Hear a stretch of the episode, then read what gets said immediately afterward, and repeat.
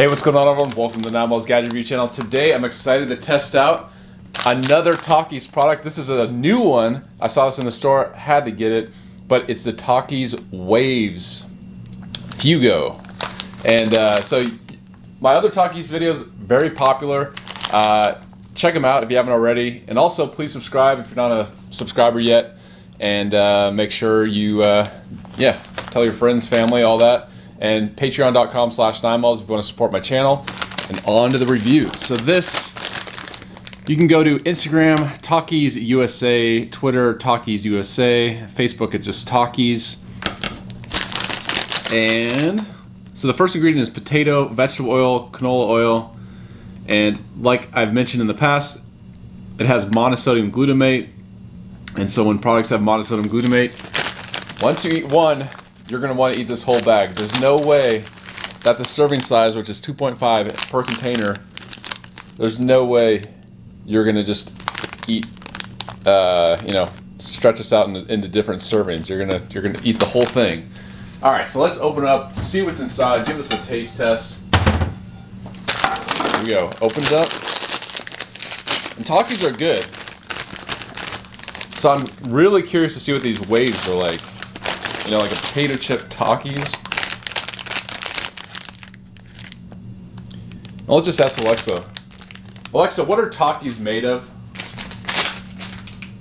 According to an Alexa Answers contributor, Takis contain palm oil, corn, seasoning, artificial and natural flavors, onion powder, artificial colors, garlic powder, dextrose, sesame oil, okay. chicken fat. Alexa off.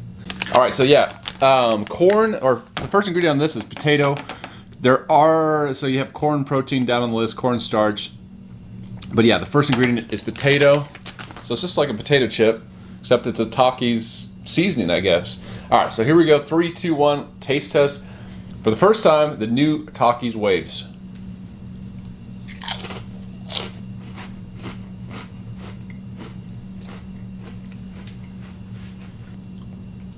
So with regular Takis, you get that crunch, you get kind of a corn taste. This definitely, the first thing you get is uh, potato.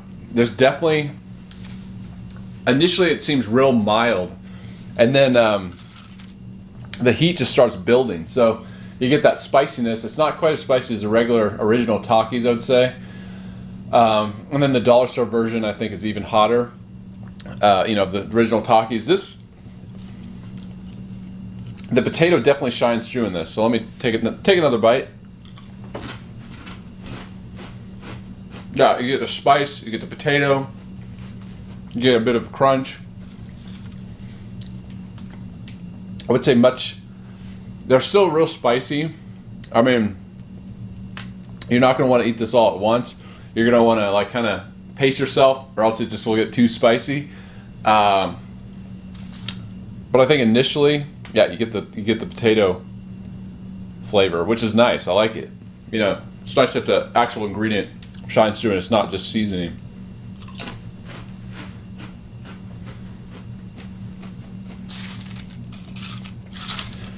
Yeah, they're real crunchy, nice thick chip. You know, they're not too many crumbs, they're kind of intact, I'd say.